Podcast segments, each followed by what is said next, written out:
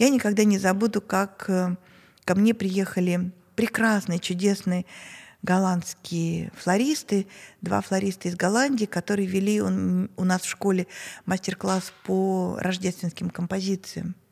И когда все мои студенты сделали 20 однотипных работ одинаковых, я схватила за голову и сказала, нет, я больше я так, так не, не хочу. хочу. Я больше так не хочу. Я хочу, чтобы каждый студент в школе проявлялся. И вот мы уже, наверное, об этом говорили, может быть, я повторюсь, но на протяжении всей нашей школьной жизни и по сей день у нас рождаются какие-то техники – вот и по сей день это происходит. Потому что нам скучно с тем, что мы когда-то придумали там 10-15 лет назад, и нам интересно сейчас себя проявить в чем-то новом. Либо это новый материал, либо это новые какие-то приемы, либо это какая-то интересная новая подача. Но это всегда происходит развитие. Всегда. Всем привет, меня зовут Романова Лена, это подкаст «Тыкать уже не модно». И вы не представляете, что у нас сейчас происходит. А происходит у нас очень важное событие – перезапись подкаста, который мы месяц назад уже пробовали записать, и у нас, к сожалению, из-за технических неполадок не получилось выпустить в жизнь невероятный, очень важный, исторически важный подкаст с Мариной Булатовой, с директором, основателем школы, международной э, школы дизайна и флористики Николь. Для меня этот человек, я уже говорила, и сейчас важно это повторить, э, человек-легенда, потому что я знаю, как важно отследить тот этап развития, как происходило развитие флористики через людей. И у нас сейчас э, человек э, сидит прямо напротив меня, Марина, которая действительно, как эпоха, показывает, как она менялась, как менялись те люди рядом с ней, и как менялась флористика. Мы сейчас можем прикоснуться к истории, вспомнить, как создавалась флористика, как э, мы вкладывали смыслы и хотели, чтобы, ну не мы, а люди, флористы, которые приходили э, в эту жизнь, в эту сферу, как хотелось, чтобы эта индустрия становилась лучше. Вот. И как горели глаза, и как сердца бились э, в этом нашем любимом направлении. В общем, Марина, спасибо. Для меня очень сложно сейчас э, произносить э, речь еще ярче, чем в прошлый раз, потому что тогда текли слезы.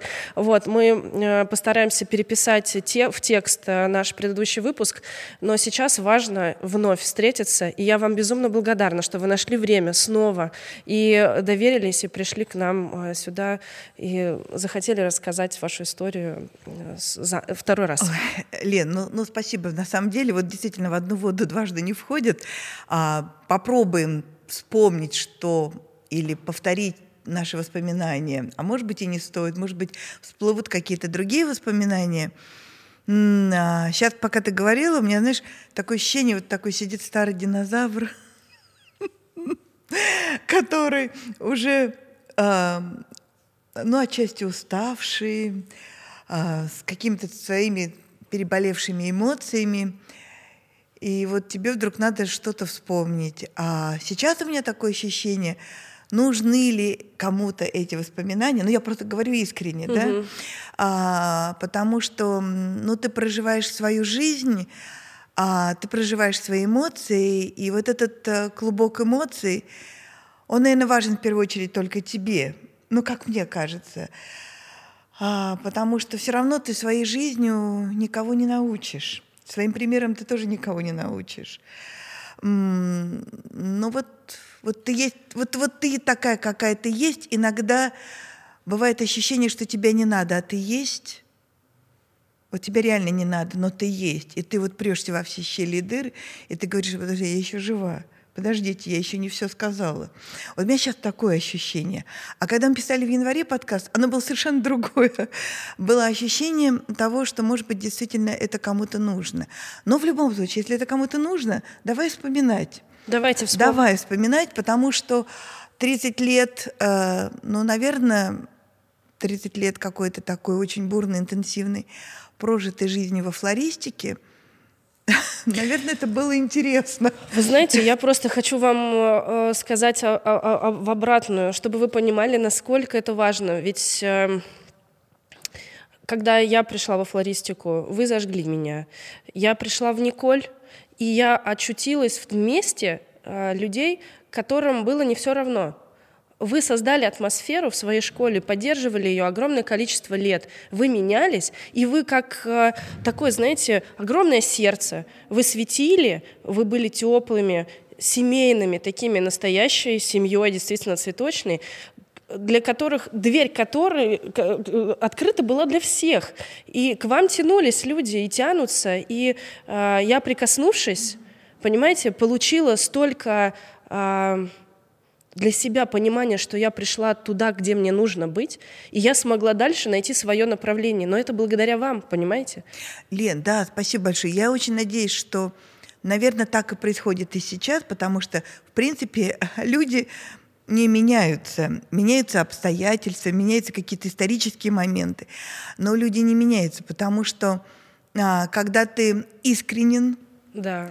когда ты честен, когда ты не лжешь самому себе, когда тебе бывает стыдно, ты об этом говоришь, что тебе за что-то стыдно, а когда ты реально хочешь э, вот этого тепла и добра другим, ну вот, наверное, это твоя суть, это твоя составляющая. И, ну, в общем, это действительно не меняется. Вот уже а в этом году нам будет, школе будет 30 лет. И если сейчас э, вспомнить весь этот этап, весь этот долгий путь, он сегодня кажется очень долгим, а вообще жизнь пролетела, да, не успели оглянуться.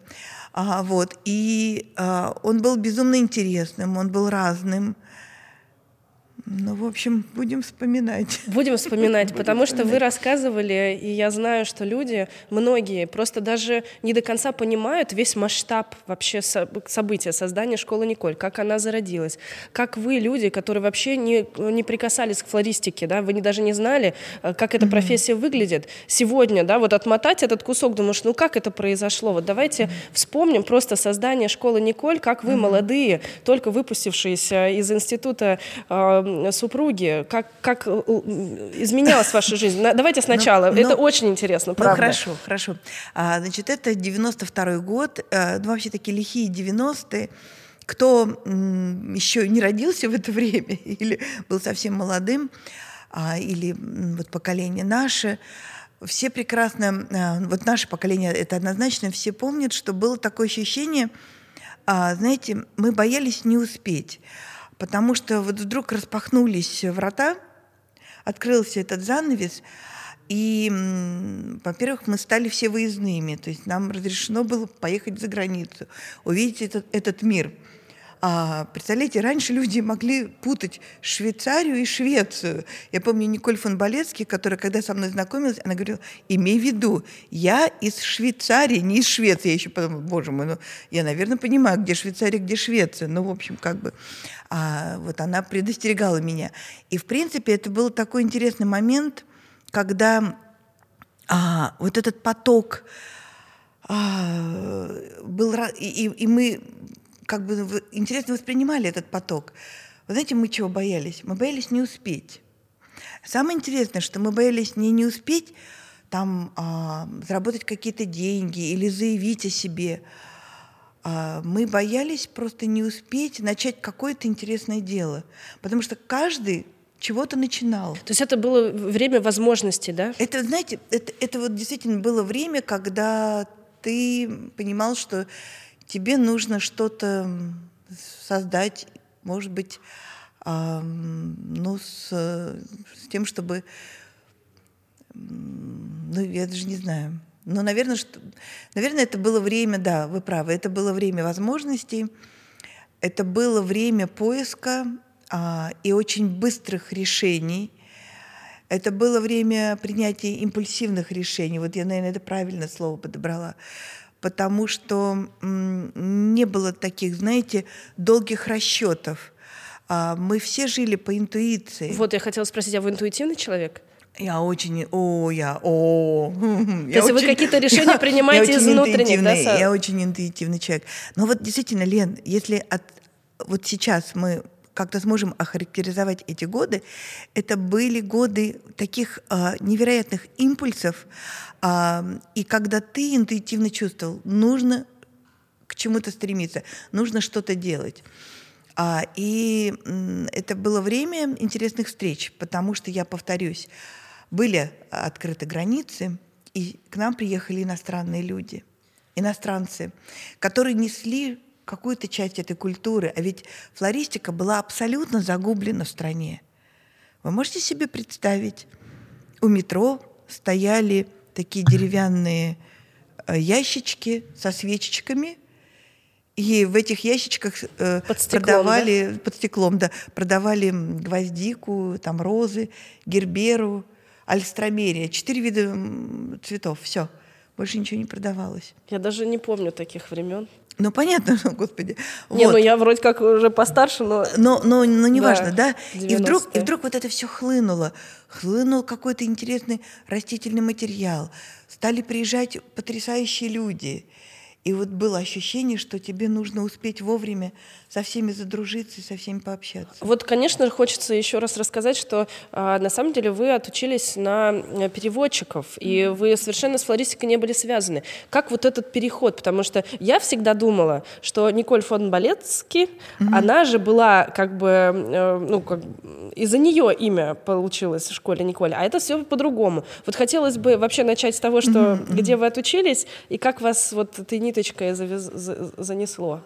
Ну, а, мы закончили с Алексеем а, факультет иностранных языков а, Московского государственного педагогического университета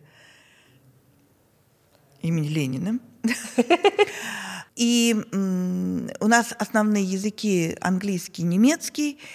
Вот, и после э, окончания этого университета мы уехали в Индию и три, три года жили в Индии потому что Алексей работал переводчиком, а я была как бы при, при нем. При нем.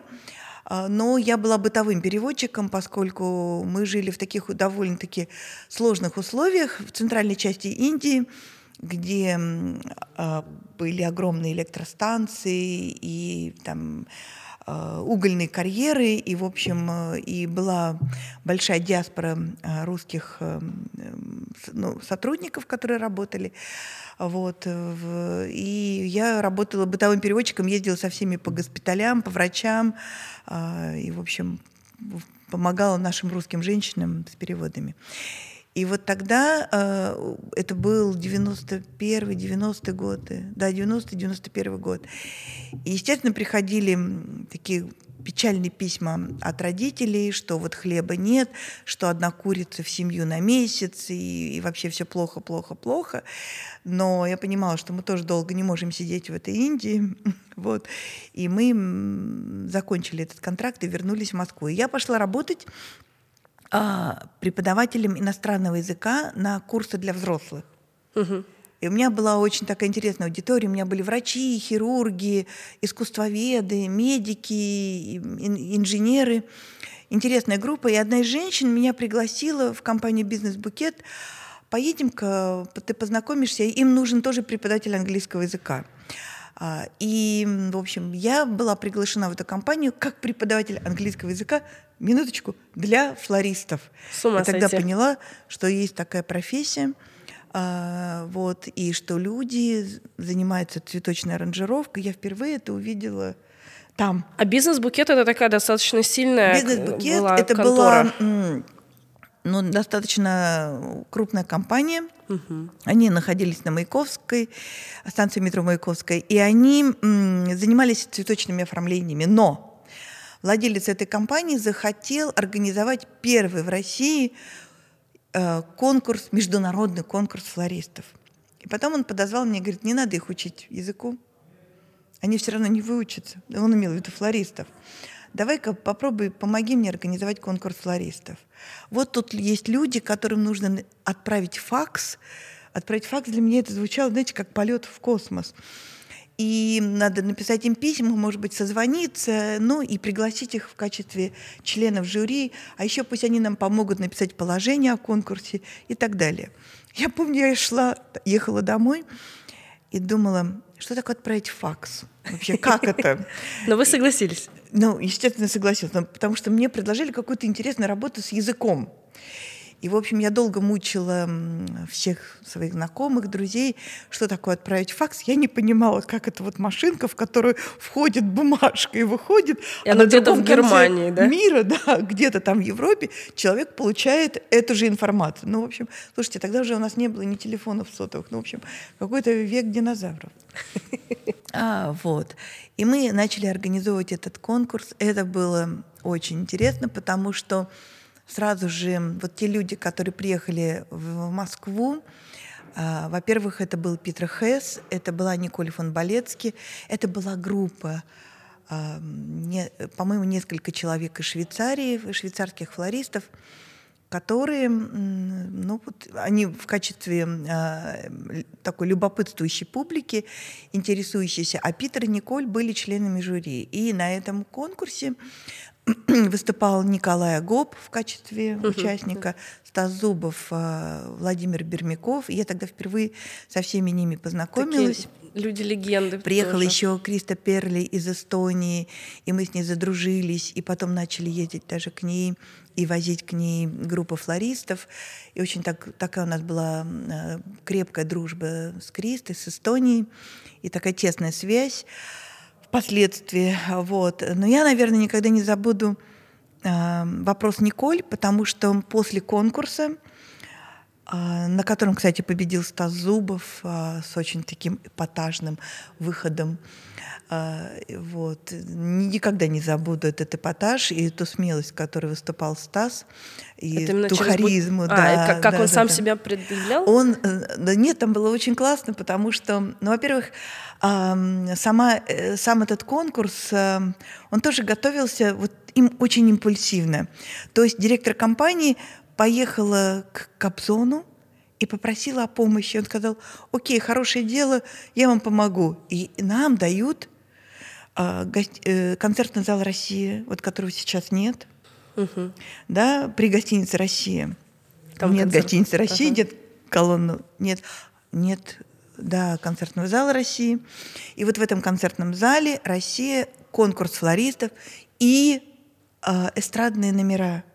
Там был Меладзе, там Хазанов был ведущим. Потрясающе я сейчас уже не помню, еще кого-то. Я помню, что очень хорошо, э, что выступал Валерий Меладзе. Он очень понравился моему, по-моему, трехлетнему или четырехлетнему сыну. Он просто был в восторге от его выступления. Но это не так важно. А на самом деле Стас меня поразил невероятным своим выступлением, потому что когда была заявлена свободная работа, он вывел модель, посадил ее на подиум, юношу красивого, атлетического сложения, и стал его украшать. А в этот момент публику развлекал э, Геннадий Хазанов. И он оборачивается на флористов, которые работали на сцене, и он не ожидал, что за ним на подиуме сидит красивый атлетического сложения юноша, и Стас лепит ему там как, как, какую-то флористику. И, по-моему, он даже потерял текст. То есть он забыл текст, потому что у него была такая живая реакция. Вот, это вот как раз тот эпатаж, о котором, наверное, стоит вспомнить, потому что через какое-то время эти все вещи, э, мне кажется, были не так актуальны. И вот сейчас с таким сумасшедшим развитием интернета, соцсетей, где все пытаются себя как-то преподнести очень оригинально и не понимает, как это сделать. И я вдруг слышу, как одна девушка очень известной компании дает всем советы. Вот если вы выведете, так сказать, э, головы негра с, букетом цветов, да, там, э, ваши охваты его, ваши охваты поднимутся и так далее. Я, я это слушаю, думаю, господи, что за бред, что за бред. Это уже было в 92 году. И это было тогда смело, и это повторять сегодня не нужно. А, вот, и за, этим, за таким эпатажем смелым стоит Стас Зубов. И, в общем, мы, вот, наслаждаясь этим всем процессом, да, вот так вот потихонечку вникали и понимали, что такое флористика. И мы поняли, что флористики в России не существует. Это все вот эти... там на конкурсе вы На этом конкурсе. Да? Все эти прекрасные ребята, а, в лучшем случае они заканчивали курсы экибаны И когда возник вопрос, эм, ребята, а где же вы учились? А мы закончили курсы Икебаны. И не более того, на меня посмотрела Николь фон Болецкий, отвела меня в сторону и сказала, а ты не хочешь организовать школу флористики? Вот просто в лоб. А внутри что-то у вас прям вот ёкнуло? Вы поняли, что это ваша да возможность? нет, Лена, знаете, ничего не ёкнуло. Я была юной, э, испуганной а сколько девушкой. Вам было? Ой, господи, а сколько же мне было лет? Вот так трудно посчитать. Мне было 26, наверное. Потрясающе. 26 лет мне, наверное, было, да. 26? Ну да, наверное, 26. Я задумалась. Я не могу сказать, что я сразу ухватилась за эту идею и, и сказала, да, да, да, да, да, я открою школу флористики. Я понимала, что это будет какой-то трудный путь, а, и я, где я и где флористика. Я знаю языки, но я не знаю флористики. А, вот, поэтому я взяла какое-то время на подумать. А, ну и, конечно же, я как нормальный, нормальная воспитанная девочка пришла к своей маме и сказала мам, ты знаешь, вот мне тут Николь фон Болецкий предлагает открыть школу флористики. На что моя мама, действующий учитель в школе, а, причем она не просто каким-то была учителем, да, там штатным, она была человеком, на уроки которой съезжалась пол Москвы, она давала открытые уроки по литературе, и она у меня очень талантливый человек, и я очень горжусь ею. Вот. Э, и она посмотрела на меня и сказала, ты с ума сошла? Ну, то есть мамы же умеют а, опускать своих дочерей вот ага. ниже плинтуса. А, и вот это такая история, когда она говорит, ты романтичная девушка, такая Тургеневская героиня, вся на книжках, а, и ты собираешься идти в бизнес? Коммерсантом. Ты будешь коммерсантом, ты в себе это чувствуешь? Цветы будешь продавать? А, нет, я же, я же говорила о школе. И я сказала, хорошо, я тебя поняла, но поскольку я скорпион, но я не вредный скорпион, я... А скорпионы, я почему это к чему? Они все равно все сделают по-своему. У меня сестра скорпион, это я вот, знаю. Это такая, такие вредные, вообще противные типы, которые, да-да-да, я тебя понял, но где-то там подсознание. Так, я выслушала, приняла к сведению, действую. Я больше ни с кем не советовалась. Я просто поставила себе перед фактом, что я открываю школу флористики. Но у меня есть а, замечательный мой прекрасный отец, который работал тогда в Совете экономических э, или экономической помощи в Севе, и он мне сказал, я тебе помогу, а, я тебе помогу поехать в Европу, а, спонсирую тебя билетом, и, в общем, раз тебя Николь приглашает, поезжай. То есть со стороны Вы отца все-таки была поддержка? В то время выехать в Европу было очень сложно, угу. потому что ты должен получить в своем несчастном паспорте штамп российского МИДа, что тебя Россия выпускает, угу. а потом ты должен получить визу той страны, куда ты въезжаешь. Ну и, соответственно, покупаешь билет. Вот, мы проделали всю эту процедуру, слава богу, я получила штамп о выезде и въезде, и я уехала. Я уехала почти на полтора месяца. Мы уехали вместе со Стасом Вот я хотела Зубовым. спросить одна. А, мы уехали вместе со Стасом, и Николь... А почему со Стасом, простите? Потому что а, я сразу подумала, что, наверное, Стасу я предложу быть преподавателем школы. Угу. Вот, мы приехали в Швейцарию, мы приехали в Цюрих, и первое, что сказала Николь, когда она посадила нас в машину, говорит, ну, держитесь, дорогие. Это не будет туризмом, а вы будете тут пахать. И на следующий день она везет нас в 6 утра в свой цветочный магазинчик, который был в центре Цюриха. И она говорит, все, начинаем работать. Поставка цветов, мы ставим, зачищаем цветы на воду, все и как, нужно делать букеты. Все как Я положено. говорю, Стас, ты должен меня этому научить. И я вот там свой первый букет сделала именно там. И я помню эту волшебную женщину, клиентку этого салончика, которая пришла с маленькими такими а, швейцарскими шоколадками в форме э, этих... Боже, коробок. божьих коровок. Вот, и она принесла их и говорит, а, мне нужно сделать эм, букетик. И Стас уже такой весь мыль, говорит, делай. Я говорю, Стас, а как сделать? В общем, мы придумали систему, как закрепить эти шоколадки, сделали ей букет, а потом прямо у нас было такое соревнование. Я вошла в раш, а, делали букеты и смеялись, ну, наблюдали за тем, чей букет быстрее продастся. продастся. Вот. Но кроме того, что у нас была такая практика, мы еще а, ходили на занятия в школу, и Николь нас возила и знакомила с разными людьми. Потом как-то утром рано мы поехали на оптовую фирму и принимали груз из Голландии. И тогда я познакомилась с голландскими ребятами, а, и вернувшись в Москву, во-первых, мы вернулись уже с кучей книг, с кучей каких-то знаний, а, мы в эту же поездку съездили в Германию, познакомились с Грегором Лершем, побывали у него в его мастерской, в его магазине, в его саду.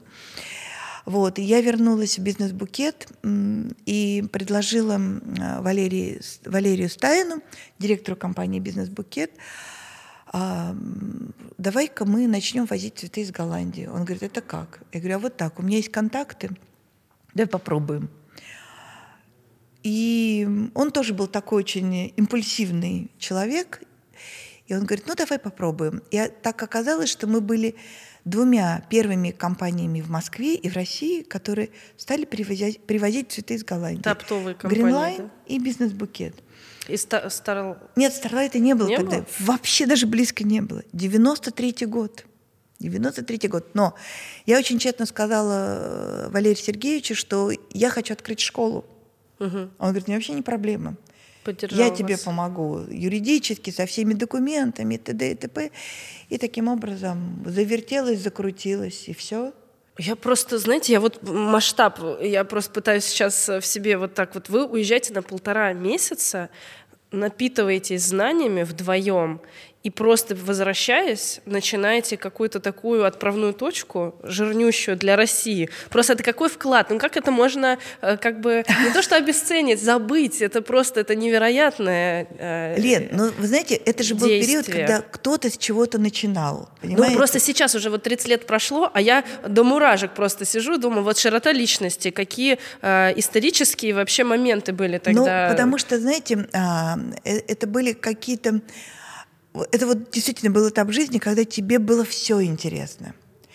Ну и, во-первых, э, ты знакомишься с уникальными личностями. Угу. Я, конечно же, познакомилась с Питером Хессом, и он вот как-то проник в мое сердце настолько глубоко, что даже когда вот эти полтора месяца мы обитали в Швейцарии, я все время говорила, Николь, давай съездим к Питеру, давай съездим к Питеру. Но э, в силу того, что у нее достаточно сложный характер, и мы потом на каком-то этапе с ней расстались, я все равно благодарна всем тем моментам, которые впоследствии произошли со мной, потому что я совершенно случайно получила письмо от Питера с приглашением на занятие в Швейцарию.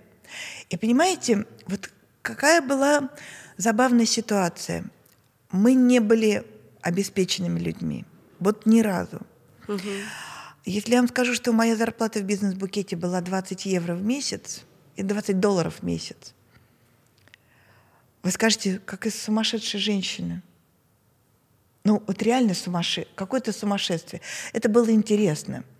Если я вам расскажу, что мне это было интересно настолько, что когда мы получали поставку цветов, и ужасно хотелось распродать эти цветы, чтобы, может быть, приходило больше цветов и больше фур, и, как, и, и компания вышла на какие-то обороты. А я совершенно вот, не думая там о каких-то заработках. Мне даже в голову не приходило, что можно сесть на какой-то процент от поставок. Ага понимаете, говоря сегодняшним такой, да. маркетинговым языком, и заработать на этом, потому что ты свою интеллектуальную собственность да, даешь там и, и, и предлагаешь компании. Вот. А, я распечатывала такие вот как бы Листовки. листочки, а, афишки и предлагала, и, разно, и специально делала круги до Маяковки с юго-западной, где я жила, и я там специально проезжала там по кольцу, например, и выходила вот в эти торговые ряды, э, где раньше, ведь раньше же в метро продавали цветы, угу. и раздавала всем эти листочки, пожалуйста, свежие цветы из Голландии, поставка будет там, там в такие-то дни, звоните, приезжайте и покупайте. Понимаете? Угу. Вот сейчас э, я вот мечтаю о таком сотруднике, каким я была в свои 26-27. Меня этого никто не учил. Мне никто, никакой дядя не стоял надо мной и не говорил, Марина, ты должна. Это были какие-то внутренние позывы, внутренний импульс. Но мой муж говорит, что такая единственная одна Зоя Космодемьянская. Хотя я не очень люблю этот образ. Э, и вообще э, мне просто было, видимо, интересно. Вот реально мне было интересно. Мне было интересно самой. А мне не хотелось... Э, мне было интересно это развитие. И потом я понимала, что таким образом и будет развиваться школа. И со школы тоже было интересно. Знаете, просто это какое-то стечение обстоятельств и знакомство с нужными людьми.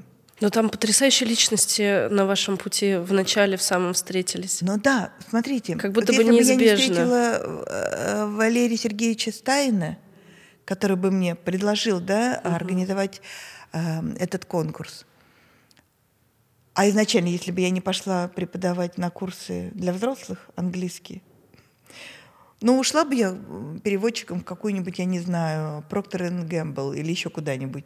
И сидела бы за бумажками, научилась бы отправлять факсы, а потом научилась бы работать на компьютере. Я вот все-таки думаю, как сильные личности притягиваются к сильным личностям. Наверное, наверное. Потому что это какой-то другой уровень мышления, он уже более объемный, и те личности, которые к вам вот встречались на пути, они словно вам показывали ваш, ваши возможности. Но, понимаете, еще другая вещь. А вот в те годы все друг другу хотели помочь. Вот если действительно две личности встречались, угу. то они там не было вот какой-то меркантильности, что я дам тебе, а что а в, ты, ответ, а мне, да. в ответ получ, угу. получу я. Вот эта меркантильность она отсутствовала. Может быть, это какая-то, знаете, э, закалка, вот именно советская закалка. Я не знаю, что это, но мы на самом деле мы были очень все зашоренными людьми. Мы были страшно зашоренными, мы были страшно испуганными. И потом, когда произошел вот этот взрыв, и страна была открыта миру, может быть, вот это все спало с нас, этот страх, этот испуг. И мы шли навстречу этим приключениям жизни, потому что это реально, это были приключения жизни. Мы поехали с Валерием заключать первый контракт в Голландию. И я таким образом поехала в Голландию. И, представляете, и мы едем с ним, а, я ему перевожу этот контракт, да, он говорит, слушай, я ничего не понимаю, что тут написано. Ой, а знаете, какая смешная история была? Но мне кажется, можно ее рассказать, и если Валерий Сергеевич будет слушать эту историю, а, он не, я надеюсь, он не обидится. А, короче говоря, когда я работала вот эти полтора года, ну, грубо говоря, менеджером по закупке угу. цветов. Вот сейчас это так называется. В бизнес-букете бизнес-букете. А, параллельно я организовывала школу, но она так очень вяло пока начинала. Вот. И Валерий Сергеевич очень часто говорил, мозг фирмы едет на машине моей, а я поеду на метро. И он говорит, пусть тебя водитель отвезет домой. Ну, если это было поздно вечером. И я роскошествовала, я ехала на его машине. Ну, я, конечно, не отказывалась. Угу. Вот, потому что я знала, что утром опять у меня с этими листочками я опять буду бегать по метро. Я помню, я еду на машине, значит, захожу домой, а меня встречает мама, потому что мы жили все вместе. И она говорит, а тебе уже звонит твой э, Валерий Сергеевич у него какое-то срочное дело к тебе. И я прям с порога перезваниваю ему, потому что он еще в офисе. А может быть, он ждал машину, которая вернется и повезет его домой. Он говорит, Марина, пришел факс из Голландии. Тут что-то такое страшное написано. Я говорю, Валера, прочти мне, пожалуйста, хотя бы от кого это. И он говорит, я не знаю, от кого это, но это какой-то киндригац. А кайндригац — это с уважением. А. И он говорит, это какой-то киндригац. В общем, это, вот, понимаете, вот такие были взаимоотношения. Ой, я прям скучаю по этому. То есть, действительно, пока ты там ехал эти 30-40 минут с Маяковки до дома, могла произойти какая-то невозможная катастрофа, придет этот факс а уже страшно. от какого-то киндригац, вот, и, и, и, и, и тебе страшно. И у тебя, ну, не то, что там, нет, корона не вырастала на голове, но ты понимал, что а, вот это дело, оно зависит от тебя. Угу. Это было приятно, Лен, вот честно, понимаете? Это было приятно, потому что ты там, ну, ты не нажимаешь на какие-то рычаги, но ты принимаешь решение там, э, мы закупим столько-то гвоздики или столько-то гипсофилы, а давайте еще подкупим анимоны, какие-то странные названия, что за странные цветы, давайте купим их, попробуем. В любом случае, если их не купят, я их тогда попробую на занятиях в школе. Вот так это все происходило. И первые вазы, и первый тейп, и проволоку, и упаковочную бумагу мы тоже с компанией «Бизнес-букет» привезли в Россию. Это впервые. вот «Оазис» уже, да, получается? Да, и, и «Оазис». И «Оазис». И мало того, первая группа русских флористов, которая поехала на фабрику «Оазис» в, в Швецию, это были наши ученики школы «Николь». Нам было все интересно. Что это за производство? Откуда вот? Прямо на производство можно было приехать? Мы приехали, увидеть? да, да. Компания Азис нас приглашала. И мы видели, как э, вообще. А там, наверное, мир ваш раскрылся. Там же столько всех э, ну вообще. На... Вот смотрите, то есть вот я это к тому, что мы были все какие-то заполошенные. Вот э, а, вот этот сгусток эмоций, э, желание увидеть мир, познать его, реализоваться как-то в этом мире – оно было важнее всех тех э, э, материальных ценностей. Угу. Вот. И нас во всех наших начинаниях, естественно, поддерживали такие же оголтелые, сумасшедшие, жадные до жизни, до чего-то нового люди. То есть вот я сижу, например, получаю информацию из школы Ингварштранда, о том, что у них будет показ, на котором будет выступать одновременно Таги Андерсон, Грегор Лерш, Дэниел Ост. И вы и собираетесь говорю, и едете? Надо ехать. А как вы деньги находили? Это семейные же, получается? Ну, вот ну, кто как, да? Ну, кто как. Мы зарабатывали за счет того, что все-таки школа набирала обороты, она становилась популярной, а, потому что, например, а, ну реально все, что мы делали, имела какой-то невероятный интерес э, у нашей публики, московской, иногородней, и к нам съезжались с разных городов люди, и у нас э, группы были, даже первые группы были очень большими, там по 20-25 человек. А, наверное, вот когда бизнес-букет, это, получается, при бизнес-букете школа образовалась? Нет, она не при бизнес-букете образовалась мы снимали помещение на Новокузнецкой, и просто человек, который однажды зашел в бизнес-букет, он оказался сотрудником одного из московских банков, он приехал купить цветы, и мы с ним разговорились. Он говорит, я вам помогу найти помещение. Он мне помогает найти помещение на Новокузнецкой в центре uh-huh. города. А Валерий Сергеевич э, предложил мне оплатить аренду этого помещения. Вот как-то так. А, вот. И это был музей стекла э, в полуподвальчике. А, музей стекла, который находился в церкви. Господи, представляете? И вот в этом полуподвальном церковном помещении, вот что называется, у Христа за пазухой, мы начинали свой а, образовательный проект. Вот потом мы съехали, и мы жили в доме э, актера на Кузнецком, а потом уехали на Юго-Западную, потом на Фрунзенскую, и 18 лет, как мы сидим на Павелецкой. Вот почему недолго мы мыкались, да, и нашли свое пристанище на Павелецкой, где вот мы сейчас и находимся. Вот. А мне, конечно, очень хочется... Давайте закроем вопрос по названию Николь. Как оно а, родилось? Ну вот когда мы э, были в Швейцарии, э, в это время очень популярный был сорт розы Николь. Угу. Она такая двухцветная, у нее рубашка бледно-розовая, какая-то такая невзрачная, можно сказать, почти незрелая. А внутренняя часть лепестков э, бархатистая, красно-фиолетовые вот какой-то такая, она двухцветная была, эта роза. И она была безумно популярна. То есть э, во всех магазинах, все оптовые фирмы продавали эту Николь. Просто, наверное, это был самый популярный сорт. И когда я приехала в Москву, я поняла, что я не буду связывать имя с Николь фон Болецки. И она это категорически э, отрицала. Она очень не хотела, чтобы мы так назывались. И я сказала, окей, хорошо, мы назовемся школой Николь, потому что нам очень нравится эта роза. И у нас э, эта роза так и присутствует на нашем логотипе. Угу. Вот. И нам разрабатывали, тоже очень хороший человек разрабатывал этот логотип. И он даже поставил нам букву «И» вот в правописании угу. дореволюционном. И мы оставили эту букву «И» до сих пор – кто бы мне что сейчас и какой бы бред мне сейчас не говорили, вот, потому что в первую очередь... И я никогда не поменяю этот логотип, потому что мне очень дорог тот человек, который его сделал. И, и вот. И вот эта роза, она тоже вот как бы присутствует в нашем логотипе. Угу. Вот жалко, что этой розы больше, наверное, ее и, и нет. Она, наверное, лет 5-6 была популярна, а потом как-то сошла на нет. Ну, в вашем названии зато она Ну, в нашем названии сохранилось, да, да, да, да, да.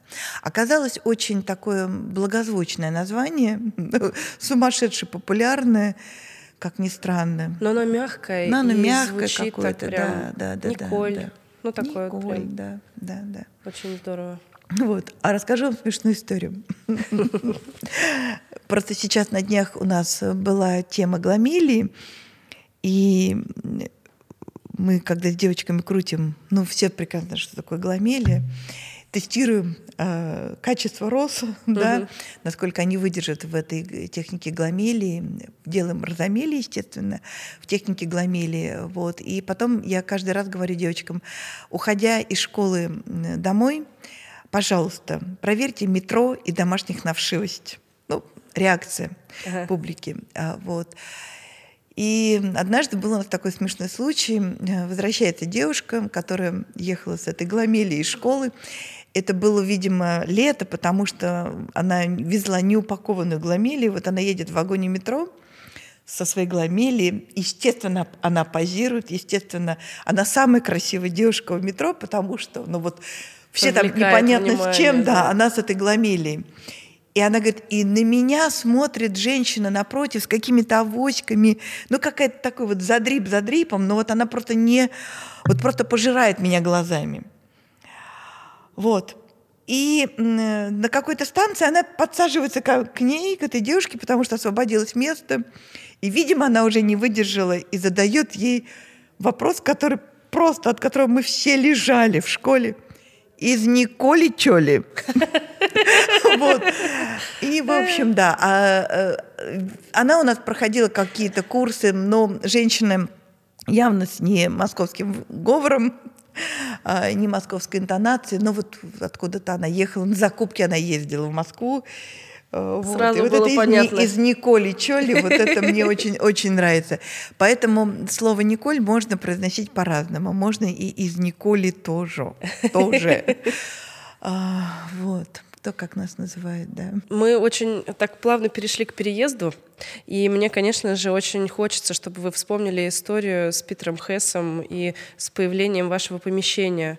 А, да, да, Потому да, что да, это, это такая история, история очень э, важная и ценная. А, вообще, я просто два слова скажу про Питера, потому что мне кажется, что даже эта личность заслуживает большего разговора. Угу. А, и встреча с ним, она была для меня определяющей однозначно, а, потому что я тогда поняла, что это тот человек, который мне помог, и, или я тогда поняла, что это тот человек, который мне поможет вынуть из меня мое «я».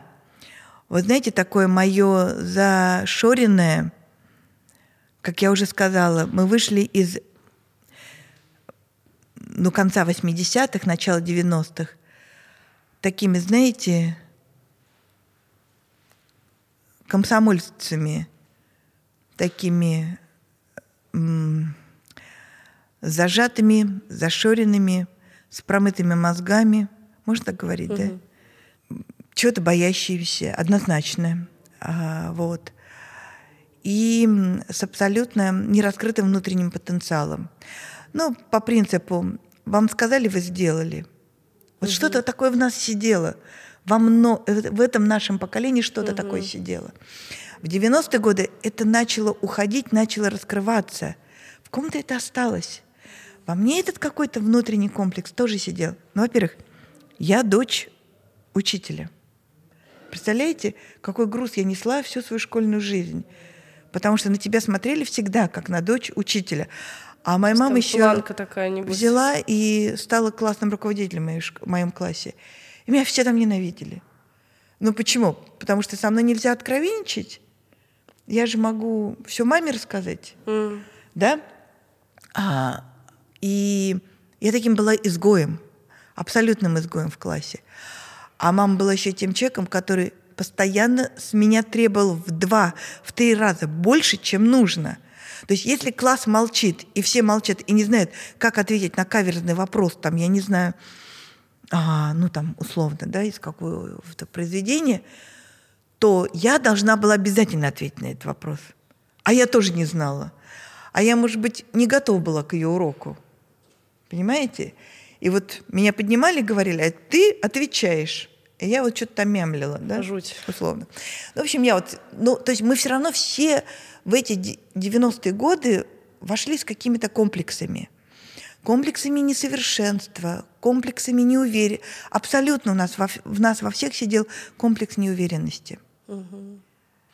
И Питер – это тот человек, который начал что-то там внутри тебя шевелить. А, а, потому что он говорил не так, как говорили все в округе. Он был таким, таким, каким не были люди в округе. Он был безумно интересным, с, с длинные волосы, это какая-то ленточка такая художественная на лбу, очень харизматичный. И, естественно, он был повернут тогда на психологии, и в его флористическом курсе очень много было флори... психологических таких тренингов и моментов. И однажды он мне сказал, а ты что не преподаешь флористику? Я говорю, это как? Я, я говорю, я вот все организовала, я вот это все организовала. Платформу для тебя, там, для Стаса, для всех, пользуйтесь. Я тут такая мамка. Он говорит, не нужно быть матерью Терезой для всех. Угу. У тебя есть потенциал, преподавай. Я говорю, а это как? Он говорит, ну вот так. Ты что, не можешь преподавать? Я говорю, ну хорошо, я попробую. Но, понимаете, вот заронил это зерно. То есть вы изначально даже не планировали никогда? Ну, я как бы, я, нет, а, знаете что? Я, когда вижу, как преподает другой человек, я понимаю, как бы я это сделала. Угу все равно ты начинаешь сравнивать и думать, думаешь, вот если ты была бы на месте этого человека, что бы ты сделала? Как бы ты начала свой урок, свое занятие? Мы же закончили педагогический Да, вуз. у вас же методология, все это было. Это же все у нас было, мы это все проходили, и у нас была практика в школе и так далее. Слушайте, ну если я вам скажу, что я была еще председателем о, Господи, совет дружины и какого-то там комсомольской, вот этой всей ячейки. И что я устраивала в своей школе, эм, славьте Господи, не, пар, не, не комсомольские собрания, но я устраивала всевозможные праздники. События, да? Такие? События. А, у меня там были, был отряд барабанщиков, я что-то с ними репетировала. Потом у меня были какие-то мероприятия в школе, я придумывала, писала сценарии, разучивала танцы с какими-нибудь грузинскими мальчиками. У нас нет костюма, значит, у вас у всех будут черные трико, какие-то будут ленточки, повязочки, вы будете вот так танцевать. А потом, а потом у нас будут украинские танцы, мы будем это делать вот так, а мы свяжем сейчас веночки. А как мы свяжем веночки, мы пойдем купим цветы или мы нарвем эти травы, мы из них что-то сплетем – Понимаете? Это было еще до вообще это, это до поступления. Это вот в школе. В школе. Меня несло, да. Я там э, постоянно на школьной сцене чего-то читала, играла и даже вставала на пуанты. У меня даже был танец на пуантах, мама дорогая.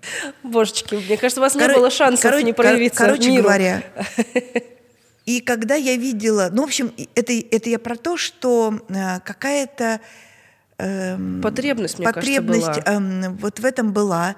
И я видела, как ведут уроки мои коллеги, и я понимала, что я бы вот эту тему преподала вот так, или это занятие я начала бы вот с этого ракурса, и закончила я бы вот так.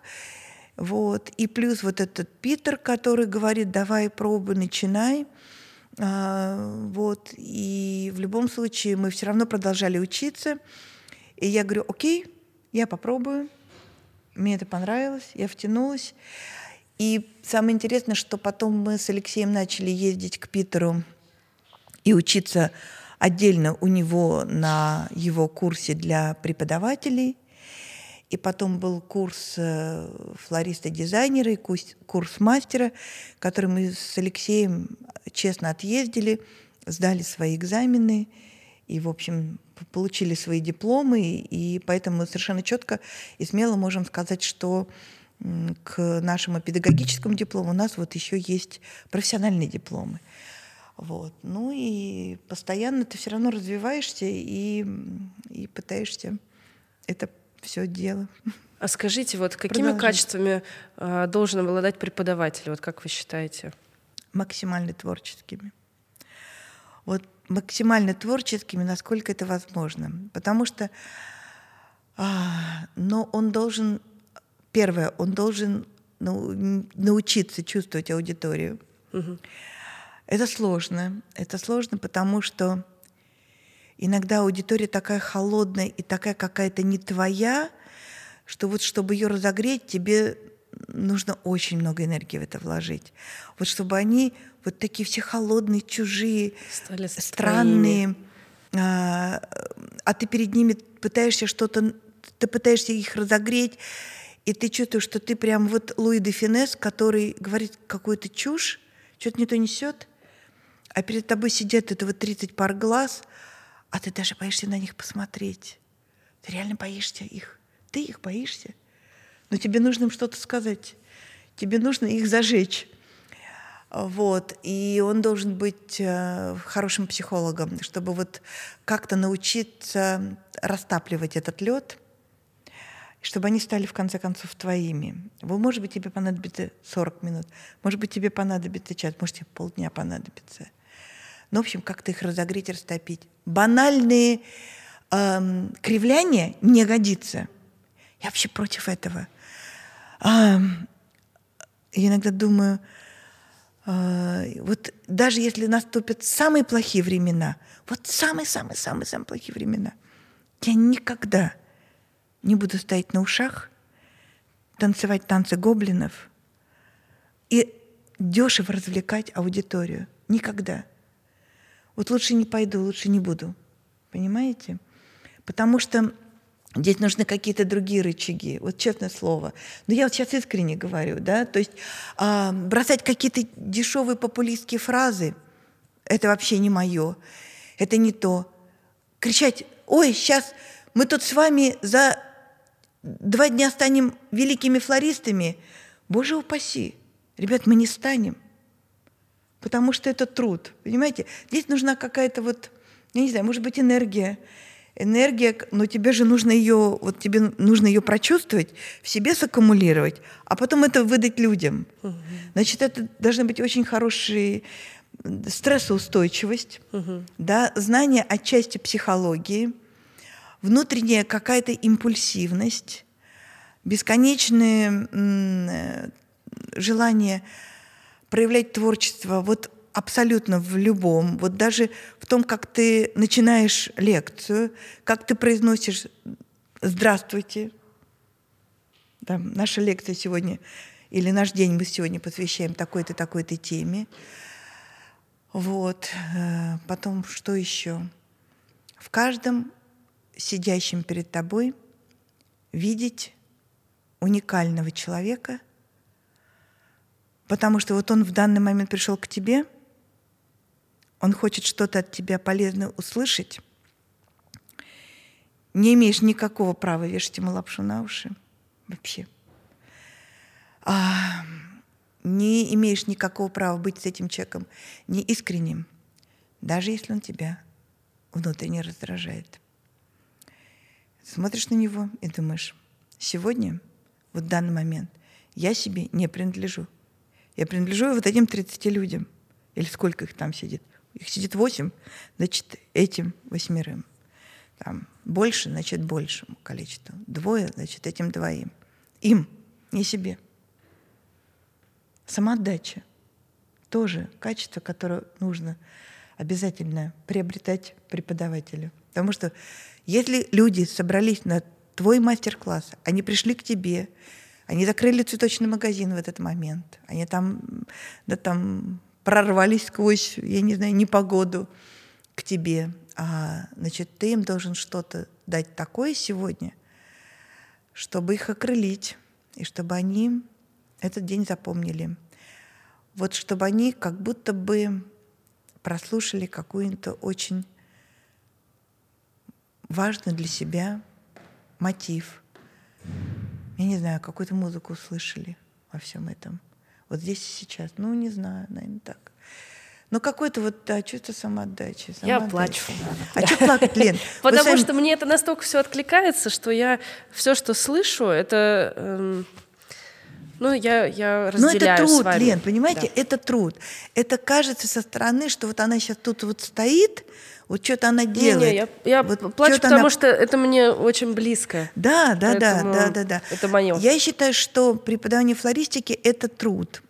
Это большой труд, потому что, во-первых, э, мы, кроме того, что мы что-то говорим людям, и кроме того, что мы их мотивируем на какую-то тему, мы им должны еще показывать руками – а иногда руки вас не слушаются. Угу. У вас что-то такое происходит с вами, и вы понимаете, сегодня не мой день, у тебя не крутится эта проволочка, или она не крутится с той скоростью, как она должна крутиться. Боже ты мой, что тебе делать? Но или ты тебе, собраться. или или ты ты делаешь какую-то композицию на людях, или ты собираешь букет, и внутренне только ты сам понимаешь, насколько ты волнуешься, Насколько ты молишь Бога, чтобы у тебя все прошло как по маслу. А людям со стороны кажется это легко, легко и прекрасно. Угу. А твое внутреннее состояние, оно твое внутреннее, но угу. ты это должен донести до людей. Мне кажется, это очень тяжелый путь, очень. Намного проще зарыться в своей мастерской, сделать флористическую композицию, никому не объясняя, почему тут есть эта фокусная точка. А может быть, ее нет, а почему у тебя такие пропорции, а, а, не такие, почему у тебя сегодня такой цвет, а не, не другой. А эта ваза подходит, а ты сам решил. Вот она подходит, и, то есть ты никому ничего не объясняешь. Это так прекрасно. Это так прекрасно. Но когда ты должен объяснить людям, а еще, елки-палки, ты их на свою голову научил видеть, и не дай бог ты сделаешь какую-то ошибку. ошибку. Мама дорогая, боже ж ты мой, боже ж ты мой. Вот. А я еще про творчество хочу сказать. Для меня это вообще, знаете, как потребность э, дышать. Вот реально. Но э, я люблю преподавать. Вот я начала это, наверное, в 95-м, может быть, в 95-м, может быть, в 96-м году. Я не помню, когда. Э, и я не очень хорошо помню свою первую лекцию. Вообще ее не помню. Ну, вот так сложилось. Помню, как волновалась, как готовилась, как вообще просто готовила этот курс, потому что я брала сразу начинающий курс и вела его там все, условно все 10 дней. Вот. Но, знаете, какие странные вещи начинали происходить, и они происходят и по сей день со мной, когда ты ведешь занятия. А, когда ты уже с аудиторией нашел контакт, только в этот момент. Когда ты чувствуешь, что они откликаются. Это не, не, не потому, что они там задают тебе какие-то вопросы. Глазам, ну, видно. Глаза, все, вот, вот есть блеск в этих глазах. Не, они не сидят в телефонах, по крайней мере. Значит, ты их заинтересовал, окей. Вот, когда, ты откли... когда они откликаются, в этот момент происходят интересные вещи. Как будто кто-то в тебя вселяется, и ты начинаешь им предлагать то, что ты вообще не планировал. А, И ты, например, им говоришь, а вы знаете, а вот, наверное, можно еще и вот так. Вот мы сейчас вот эту травинку подвязали к этой, вот тут мы тут заложили и сделали такую фактуру, это мы вставили вот сюда, у нас получилась одна форма. Слушайте, а вот эту же историю можно... И, и, и вдруг вот тебя раз, и тебе под, подфартило так, тебя боженька в макушку поцеловал, и, и ты им какую-то новую технику выдаешь. Или ты говоришь, а вы знаете, а вот да, я хочу, чтобы вы сделали вертикальный букет с таким-то наполнением в этой технике, которую я только что вам объясняла. А можно сделать и не вертикальный, можно в эту технику перевернуть и сделать ее горизонтально, а можно еще там куда-то, вы понимаете? И у тебя в результате, и тебе еще на полчаса с тобой что-то происходит, ты это сиюминутно отдаешь людям, такой импульс. При этом я им говорю, вы знаете, это я вот только сейчас придумала. Я не готова, если вдруг у меня будут какие-то погрешности, простите меня ради Бога, давайте вместе решим, как это сделать. Но на выходе тогда интересно, у тебя на выходе получается много, несколько разных работ, разных фасонов, это здорово, мне кажется. То есть вот, вот такой вот момент, он очень тоже но мне нравится это. Мне нравится, когда со мной такие вещи происходят. Я думаю, школа Николи вообще ваша заслуга расширять видим, видение человека, потому что работа с таким большим количеством материалов, трансформация, это же совершенно по-другому наполняет личность. Вот сейчас основная проблема в том, что, ну, я понимаю, что мы действительно, современная флористика, она достаточно примитивная, особенно для людей, вас, как, которые прошли так много разновидностей, э, открыт, открытий столько было во флористике, mm-hmm. и сейчас вы смотрите на то, что делаем, ну, грубо говоря, мы, и, конечно же, для вас все это неинтересно, по большому счету. И вот для меня, э, конечно, важность даже сегодняшнего подкаста — это возможность нам с вами э, тем людям, которые во флористике сейчас находятся, и, возможно, даже не понимают всех возможностей, а, увидеть, э, что сегодня можно, нужно смотреть в сторону техник, а, усложняться, видеть потенциал. И мне вот очень хочется узнать, как вы вообще раскрывали флористику для себя, как пришли к тому, что а, начали открывать новые техники. Вы взяли из Европы, привезли в Россию, но там же в России очень много чего происходило за счет вашего открытого сердца. Вы же сами сами много придумывали. Вот это из-за ограничений но а, однозначно из, из-за того, что у нас а, не было возможности что-то привозить. Угу. Потом, нет, мы, конечно, много ездили, мы видели много интересных техник. Я вот начала рассказ про то, что мы ездили, например, в Швецию на показы Грегора, Таги Андерсона, Дэниела Оста. Мы же видели какие-то феноменальные... Ну, я вот сразу назвала трех великих да. людей да, во флористике. Мы видели их техники, мы видели их а, индивидуальность, мы видели их непохожесть, их э, несхожесть, э, их неповторимость. Э, и этому хотелось научиться. Но, знаете, э, вот что касается моего пути и моих всяких разных придуманных техник и так далее – я всегда живу по принципу не копировать. Угу. То есть э, мне нравятся очень многие техники, очень многие приемы, но я стараюсь идти от обратного.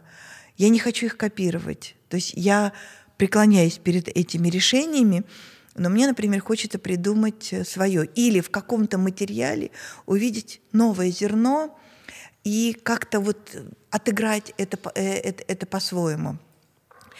А, наверное, это происходило от того, что наш рынок насыщал, насыщался очень медленно, а, привозились достаточно однообразные эм, ну, какие-то материалы вспомогательные. У нас никогда не было готовых каркасов на наших оптовых фирмах. А в Европе они есть? А в Европе их вот просто... Там ничего не надо придумывать. Понимаете? То есть можно было можно взять, прийти да, там эту железку, этот какой-то каркас, на него там что-то дунуть, плюнуть, заклеить скотчем, и все, у тебя все готово. А нам всегда нужно было с нуля. Понимаете? Вот даже вот сейчас. Вот вы захотите сделать любой каркас в виде диска. А его нет. На основе. Делать. Вам ну, ну, нужна просто проволочная, проволочная, там, скажем, какая-нибудь основа. Угу. В Европе вы можете их купить разного диаметра от 15 сантиметров, 10 до метра 60. Просто люб, кольцо любого диаметра проволоки угу. там от единицы до 1,2, 1,3 и, и т.д. и т.п. В любом цвете, хотите золотой, хотите серебряный, хотите черное, хотите серое, хотите зеленое. Вот. Цена будет зависеть только от диаметра. Этого у нас никогда не было. Мы все придумывали сами. И а, в силу того, что и цветочный материал у нас дороже, чем в Европе, да. у нас сложилось определенное отношение к этому материалу. Вот. Отсюда стали возникать разные техники, разные приемы. Я никогда не забуду, как э, ко мне приехали прекрасные, чудесные голландские флористы, два флориста из Голландии, которые вели у нас в школе мастер-класс по рождественским композициям. И когда все мои студенты сделали 20 однотипных работ одинаковых, я схватила за голову и сказала, нет, я больше я так, так не, хочу. хочу. Я больше так не хочу. Я хочу, чтобы каждый студент в школе проявлялся. И вот мы уже, наверное, об этом говорили, может быть, я повторюсь, но на протяжении всей нашей школьной жизни и по сей день у нас рождаются какие-то техники. Вот и по сей день это происходит. Потому что нам скучно с тем, что мы когда-то придумали там, 10-15 лет назад, и нам интересно сейчас себя проявить в чем-то новом. Либо это новый материал, либо это новые какие-то приемы, либо это какая-то интересная новая подача. Но это всегда происходит развитие. Всегда.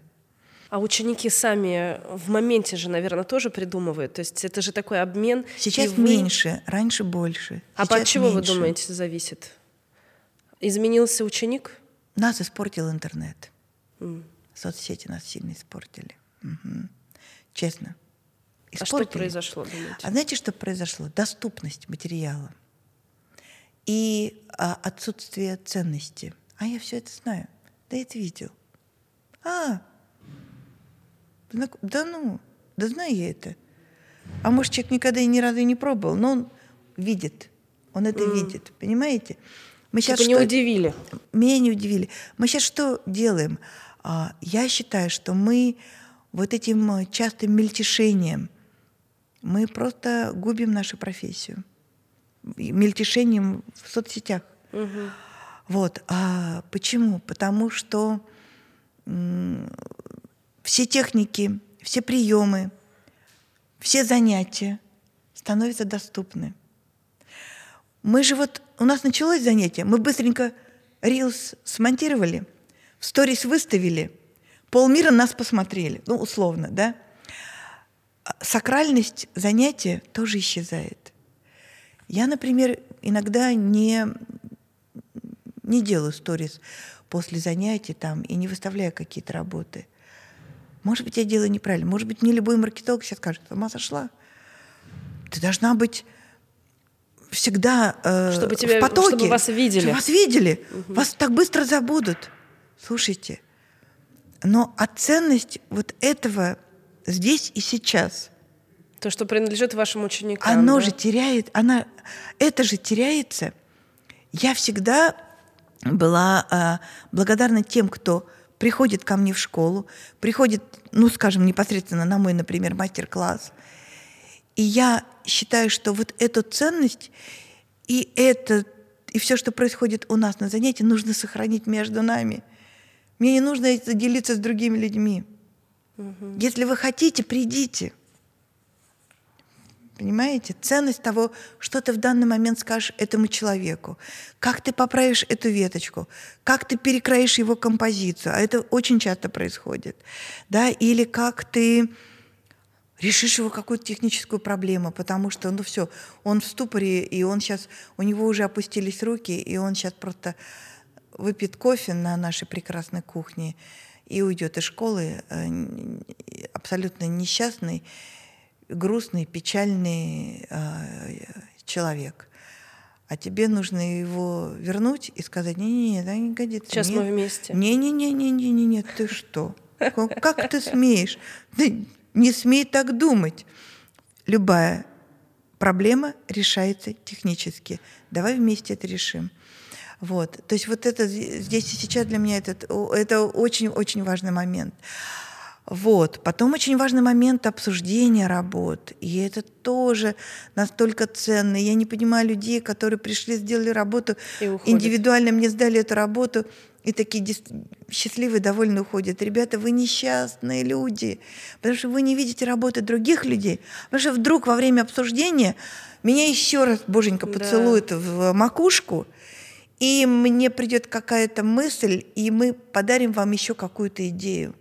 Но вдруг это произойдет. Я сейчас не знаю, не ручаюсь за себя. Это правда. Я, мне когда да? пишут люди и говорят, Лена, можно к вам на индивидуальные? Я говорю, вы понимаете, что, чего вы лишаетесь? Да. Я говорю, вы да. можете в один момент увидеть, как одни и те же техники рождаются у людей в разные, да, перед, да, трансформируются да. в разные идеи. От ваши разборы, mm-hmm. которые... Вот мне тоже, знаете, говорят э, так тяжело до вечера сидеть, эти разборы, там, ну, там, типа, мы mm-hmm. устали. Ну, вот кто-то со стороны, кто не в процессе. Я говорю, вы не понимаете, какие ценности именно в самом разборе происходят, потому что вы можете э, зашоренной своей работой, еще когда вы увидите свою со стороны и чужие, услышите вот эти идеи, поймете ошибки, это такое наслоение информации, да, это да, такое да. расширение, что я вспоминаю, вот в Николь мы же приезжали, ты вроде бы устал, но ты сидишь, и ты понимаешь, о боже мой, как интересно, ты вот ты как бы учишься не только в своей работе, но и там вечером, когда вроде бы мозг уже совершенно хочет домой, но ты понимаешь, что здесь творится магия. Тут происходит очень важный для тебя трансформации вот в моменте, в 10 часов вечера, и ты не хочешь уезжать, потому что для тебя каждая секунда, каждая работа важна. Да, Это да, потрясающе. Да. Без них невозможно учиться. Нет, нет, нет, не, не, невозможно. Но вот я еще раз повторюсь, интернет, соцсети, знаете, еще делают какую неприятную вещь, как мне кажется, для нашей профессии. Создают иллюзию, что все легко, все играючись. Угу. И знаете, такая игривость у нас появляется во всем. Ну вот да. эти бесконечные, а можно так сказать? А вы вырежете, ладно, если что? Бесконечные рилсы. Смотрите, и такая прекрасная с вазочкой зашла, а потом через минуту у меня в вазочке композиция. Через Ой, секунду, сколько... я бы сказала. Через секунду, да, через секунду. Ой, сколько таких рилс. И вот и это так легко. И это так вообще спонтанно, это так классно и так здорово. Ребята, нифига. Нифига. Правда жизни, друзья мои. Вообще, вообще ни разу. Нет, знаете что? А, не потому, что мы должны делать а, рилс, например, или какие-то сторисы, что мы вот в поте лица, что вот это в муках рождается шедевр. Это, этого тоже не нужно. Это, это другая крайность. Угу. Но эта профессия и любая твоя работа, даже самая банальная, самая примитивная, это все равно какой-то мыслительный труд, процесс. Конечно. Это мыслительный процесс. Это, извините меня, натруженные слегка руки, потому что ты все время, да, там метишь эти, э, мечешь эти цветы в, в эту спираль и так далее, да, это это, это, это колоссальный труд. И а, всеми этими а, веселыми, такими а, шутливыми, чересчур шутливыми историями мы принижаем значимость работы. Потом не удивляйтесь, что к вам придет ваш клиент и скажет, это стоит столько-то, потому что ему кажется, что это легко и просто. Понимаете? То есть мы понижаем ценность работы – Вот таким дешевым, легким э, отношением к своим же работам, игривым отношением. Ничего подобного. Да, я могу, например, свою технику вот с этими узелками из Бейграса, я могу закрытыми глазами собрать букет – вот если у меня будет готовое крыло, могу собрать букет с закрытыми глазами из боеграса за 20 минут. А нанизать, навязать узелки из пучка боеграса и нанизать их на проволоку я могу тоже за 20 минут. В результате за час я могу сделать этот букет. Но у меня руки будут мельтешить вот так в кадре. Понимаете?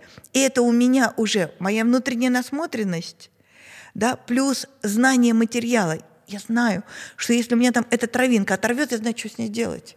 То есть меня это в ступор не вводит. Угу. Понимаете, потому что я их уже переделала, там какое-то количество, и, и, и, и вот это, эта практика, и этот навык, он никуда не уйдет. Окей. Но вот это что это, ах, вот тут вот прям, вот, вот, вот нате вам, и мы вам выдали э, красивый, э, да, букет за секунду, и это все так легко, и, и, и, и вы тоже можете попробовать, а у вас это так же легко получится. Ничего подобного. Потом не удивляйтесь, что клиент скажет, почему это стоит так дорого? Это стоит так же дешево, как все эти наши дешевые трюки. Для меня это дешевый трюк. Я просто хочу еще... Может, я кого-то обижу этим, не знаю. Сейчас время такое, все обижаются, все ходят надутые, грустные и печальные. Не знаю. Может быть, может быть, меня могут побить в какой-нибудь подворотне. Мы не дадим. За то, что я сейчас это говорю, но поймите, а, я все-таки давно в этой профессии. Я, можно сказать, стою у истоков этой профессии. Может быть, в конце концов, елки-палки, но мне это позволительно, потому что у меня есть этот опыт – Понимаете, я вот с нуля, вот от этой девочки, которая только могла говорить на, на трех, там, условно, языках, родном и двух неродных, а, выстроила эту модель и все время боролась за то, чтобы наша флористика чем-то отличалась, чтобы мы что-то привнесли в этот мир, чтобы мы не были похожи на голландцев, чтобы мы не были похожи на еще там кого-то, чтобы мы несли эту свою индивидуальность, свою эту уникальность. И как приятно сейчас, когда ты приезжаешь в Европу, а там используют твою технику и снимают ее даже для журнала, и даже делают на ней там какие-то репортажи. Ну, к сожалению, не указывая имени и фамилии и так далее, откуда это она, да. Но ты же видишь, окей, ребятам нравится, ребята приняли, это пошло дальше. Но это наши русские приемы, это классно. Угу. То есть я вообще считаю, что мы сейчас э, сильнее намного э, Европы, потому что мы придумали столько техник, у нас такой багаж. Нам можно делиться, там, я не знаю, ближайшие 15-20 лет этими техниками с европейским миром. И надо и этим делиться, потому что и, и, и у нас, и там происходит это прим, так, такой, знаете, примитивный подход к, Упрощение. к упрощению абсолютной стилистики. Но это как вот э, попсовые песни. Два притопа, три прихлопа, одни и те же аккорды. И вот мы вот на этих одних и тех же аккордах и, и ну, Это, наверное, под разные заказчиков тоже. Тут же тоже как-то... Ну, не знаю, вот у меня сейчас был хороший очень опыт в Казани. Меня пригласила одна компания, у них 43 э, маленьких салончика в городе. 43? 43. Угу. Но там и такие хорошего качества палатки, условно, mm. да, и салоны. Более 150 флористов у них э, работает. Причем, при том, что Казань все-таки, ну, по-моему, почти миллионник, но все-таки, да, не, не, не, не Москва. И у меня была сейчас аудитория 35 человек. Вот я тоже тогда очень волновалась перед ними, когда мы дел... в первый день я приехала, мы делали букеты. Мне нужно было им преподнести коммерческую флористику. Угу.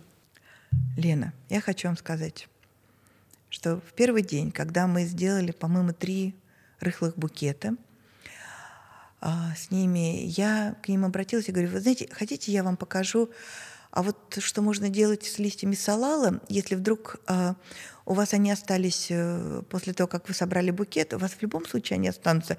Мы же зачищаем ветки салала. Да. Я вам покажу несколько приемов, и вы можете этими приемами обыграть одну розу. И почему эта единственная роза не может выступать как комплимент в вашем магазине или в вашем, ну, в том месте, где вы продаете цветы, Например, как некий комплимент человеку, который купил дорогой букет. Или как некий просто комплимент, этот человек может купить этот комплимент и подарить например, букет кому-то, а комплимент этот э, красиво оформленный роз другому угу. человеку.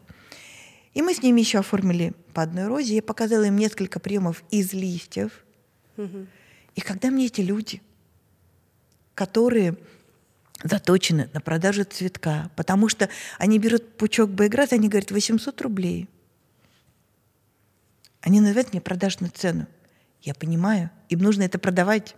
Угу. У меня другая ответственность. Научить их это продавать за 200, условно, не за 800, а за 2100, понимаете? Угу. И вот они смотрят и говорят, да, мы будем это пробовать. То есть а, а, это о чем говорит? О том, что даже если мы сейчас все абсолютно скатимся на уровень примитивизма, мы должны находить какие-то нюансы, какие-то вещи, которые вот этот магазин конкретно, э, этот салончик будут Выделят. отличать от другого. Иначе всем закрываться, и пусть все цветы покупают в метро, в Леруа Мерлене, в Оби.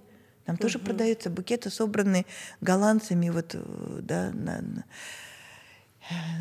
три цветных хризантемы в упаковке и угу. одна гербера в центре. Ну, цветы же цветы. Вам, наверное, очень сложно сейчас э, вообще Не сложно смотреть. Вообще. Нет, Нет, я имею в виду, как не, мне интересно. интересно. Знаете, интересно. Знаете, мне интересно, почему? Ой, для меня это был прекрасный опыт в Казани. Я прям безумно благодарна, а, что меня позвали. Очень благодарна этой компании. А, Four Seasons называется она, а, потому что люди так откликнулись и не побоялись, и потому что я поняла, что школа Николь имеет столько коммерческих рычагов, и мы столько можем многому научить вообще, на самом деле. Но представьте себе, когда я, э, мы с ними делаем за день четыре работы, 3-4 работы с обсуждением – люди успевают это делать, и они делают добротные, хорошие работы. Я вот тоже думаю, просто я, опять же, рассуждаю со своей стороны, я не шибко хороший коммерсант с точки зрения, не коммерсанта, а в коммерческой uh-huh. флористике я не очень э, сильна. Но я понимаю, что ваши техники, они же сильно упрощают работу. Ну, то есть их Абсолютно. надо знать. Абсолютно. И мы просто так много используем лишнего материала, который удорожает букетом, мы можем эффект лучший да, да, да, да. получить, но при этом мы просто отказываемся от техник, которые уже отработанные, которые уже используются. То есть мы даже в эту сторону не смотрим, угу. исключая возможности, опять же, с коммерческой точки зрения, удешевления себестоимости и удорожание видимости. Ну, то есть, грубо говоря, мы, э, мы должны друг другу идти навстречу, чтобы взять эти техники и заново просто их э, интегрировать в современность, да, то есть мы отказываемся. Ну, мы, это я имею в виду, вот, э, грубо говоря, сегодняшний mm-hmm. другой срез, да, флористического э, комьюнити, скажем так, который не до конца даже понимает важность этих техник. А мне хочется как раз вот сейчас... Э, Просто есть разрыв. Надо это признать. Есть разрыв. Лен, знаете что? А, есть... Вся проблема заключается в том, что многие думают, что если они продают э, ну, быстро собранный букет из дорогих цветов, в этом заключается коммерция. Друзья мои, но если ваш букет V-образный и завернут в крафт-бумагу, где крафт-бумага скрывает отсутствие формы – на мой взгляд, это не коммерция. А вот вы сделаете из минимального материала объемную работу, вот это коммерческий подход. Понимаете? То есть когда у вас там условно небольшое количество цветов, и это недорогие цветы, но вы из этого делаете обычный, хороший, рыхлый, добротный букет, вот это для меня коммерция. Там есть один маленький, небольшой технический прием, который делается три, я не знаю, три минуты, до минуту. Да он плюнул, заклеил скотчем, ну я шучу. Ну, в общем, очень много всяких разных приемов, которые однозначно коммерческие, которые быстро делают, которые удорожают букет и которые привносят ему индивидуальность. Вот это тоже э, момент, который я пытаюсь донести до наших флористов. А, и вот этот э, ярлык что школа Николь абсолютно не коммерческая структура, а, ну вот это та чушь, это глупость, которую вот хочется уже и не слышать в наш адрес, потому что, а, слушайте, если бы мы были некоммерческим проектом, мы бы 30 лет не просуществовали. И наши и люди, бы, которые бы к нам приходили, они бы говорили, о, тут высокая флористика, мы дальше не будем учиться. Но сколько людей отучилось по программе 108, 108 занятий? 108 занятий. А потом еще прошли, по-моему, 35 или 45, сейчас я не могу вспомнить, курс мастера. То есть учились по 5, по 6 лет. Значит, людям это что-то давало. Конечно. Понимаете? Ну, вы воспитали огромное количество художников, людей, которые мыслят и, и видят совершенно по-другому. Да, да, Лена. А вы еще культуру прививали. А еще другой момент. Смотрите, для чего нужны курсы? мастер-классы, для чего нужны школы, образовательные проекты. И почему эти школы, эти образовательные проекты, я сейчас не говорю про Николь, я в целом говорю, должны быть на высоком уровне, на высоком уровне, чтобы студентам было сложно, чтобы их мозг кипел, чтобы им э, э, было некомфортно от того, что их заставляют трудиться. Это не хобби флористик, это не хобби курсы. Для того, чтобы они набирались опыта, набира, набирались э, техник, потому что и, и поднимались на определенную высоту – это не говорит о том, что они прямо сейчас придут и будут делать работу один в один, как они сделали на занятии, у себя в салоне. Нет.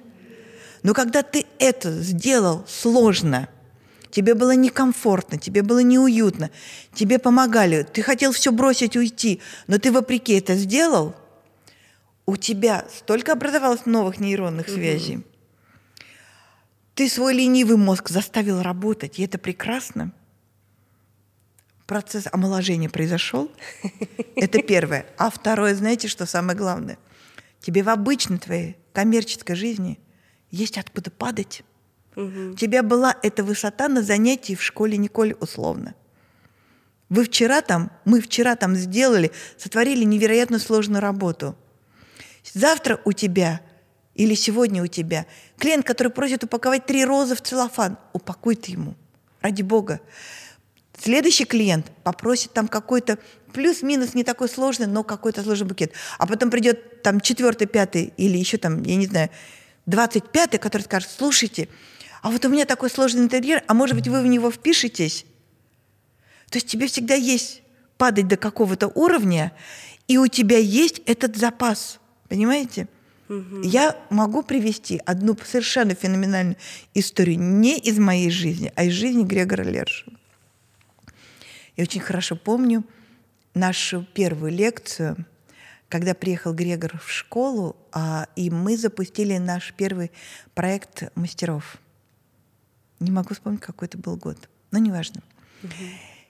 А, я, я лично сама переводила тогда Грегора, и поэтому мне это так хорошо запомнилось. Он сказал, а, что вот он сын э, садовника, что он так много лет во флористике и так далее. А, и дальше э, он показывает свои руки и говорит, посмотрите на мои руки. А у нас накануне было очень много интенсивной подготовки, и они, естественно, у него все такие прям, все рабочие. в царапинах, рабочие руки. Он говорит, посмотрите на эти руки. Это рабочие руки. Это не руки шоумена. Это руки человека, который ежедневно берет цветы, берет проволоку, что-то придумывает, что-то с этим делает. И, и все время в работе. А еще я хочу вам рассказать историю из моей собственной жизни, продолжает Грегор. Когда я стал чемпионом Европы, я вернулся в Баднойну, в свой родной магазин. В этом магазине еще э, работала моя мама. А, и она курировала как бы нас всех флористов. Естественно, мы собрались семьей с э, флористами на ранний э, кофе перед открытием магазина, потому что все хотели меня поздравить, а я такая звезда, которая только что вернулся, вот мой блестящий кубок, все меня поздравляют, все меня хвалят.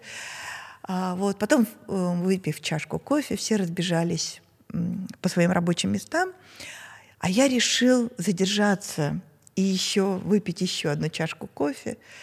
И я сижу такой вот коронованной особой, и вдруг ко мне приходит моя мама и говорит, там пришла фрау Шпигель, она просит э, ей на кладбище завернуть пять гвоздичек в целлофан. И он обращается к, нашему, к нашей аудитории, Грегор, говорит, вы можете представить мою реакцию? Я говорю, мам, я вот тут же чемпион Европы.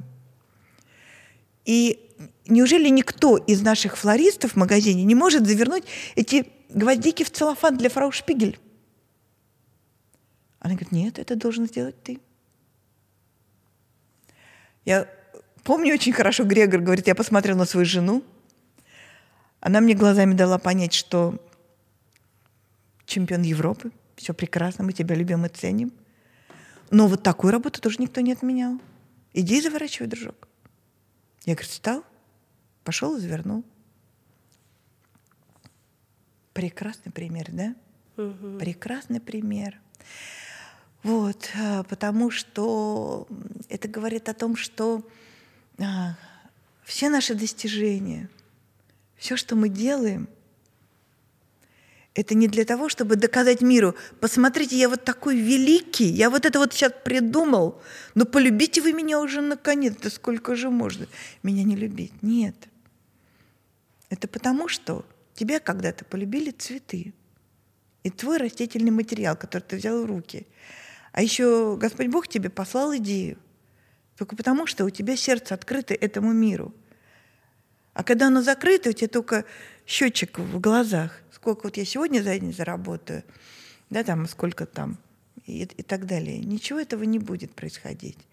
И наш сегодняшний а, мир, он заточен, к сожалению, на другое. Вот что очень обидно, что очень досадно. И поэтому сегодня меньше рождается техник на занятии. Сегодня все быстро сдают, все какие-то немножечко обреченные какие-то, я бы даже так сказала. Мне вот радость, это что получается, елки-палки, да я сейчас, да все равно я скручу эту проволоку в бараний рог, да сделаю я это. Ой, у меня не получается, и все. Понимаете, обратно. Совершенно по-другому реагируем мы на неудачи какие-то, на... И поэтому нет какой-то смелости в наших шагах сегодня. И я это чувствую и в своих работах, и в своем вот как бы мироощущении. Как надломленность сегодня происходит. Вот мне кажется, вот... А, и отсюда, и отсюда вот эти все возникают э, проблемы. Да ладно, я вот да, сделал как попало, и так будет все хорошо. Вот еще а, мы очень быстро становимся такими очень а, самодостаточными. Слушайте, вот этот термин ты такой самодостаточный, полюби себя, вообще мне не нравится. Вообще мне не нравится. Это все вот эти Блиновские или кто там, вот эти вот пиарщицы, марафоны желаний. Вот, можно сказать зрителям, не вступайте в марафон желаний. Это же все э, инфо-цыганщина, это все лохотронщина. Ну, господи, ребят, ну мы это, это все проходили. Помните, эти были все пирамиды там? Угу. Мы ваучеры во что-то вкладывали. МММ. А, а кто-то и не вкладывал, кто-то ничего не понимал, и так они у, у кого-то изг, изгнобились. Это вот я про себя говорю. Вот. А, это, это, это, это все было в другом формате. Сейчас вот новый формат. Вот пример Грегора очевидный. Не полюби себя. Полюби, полюби то дело и тех людей, которые тебя окружают. Вот если у нас этот посыл будет нашим таким рабочим Слава. посылом, мне кажется, вообще мир зальется такими красивыми красками, и вот вся планета зацветет, понимаете? А мы же любим себя, мы же любим себя. Вот отсюда все наши проблемы. Ну, мне кажется, что сейчас побьют, да? очень... Нет, мне кажется, что сейчас-то наоборот э, очень важно сейчас это снова сказать. Очень важно то, что мы слышим внутри. Вот я, допустим, вижу, эм, что люди ждут этих слов. Они хотят снова услышать и увидеть ориентиры.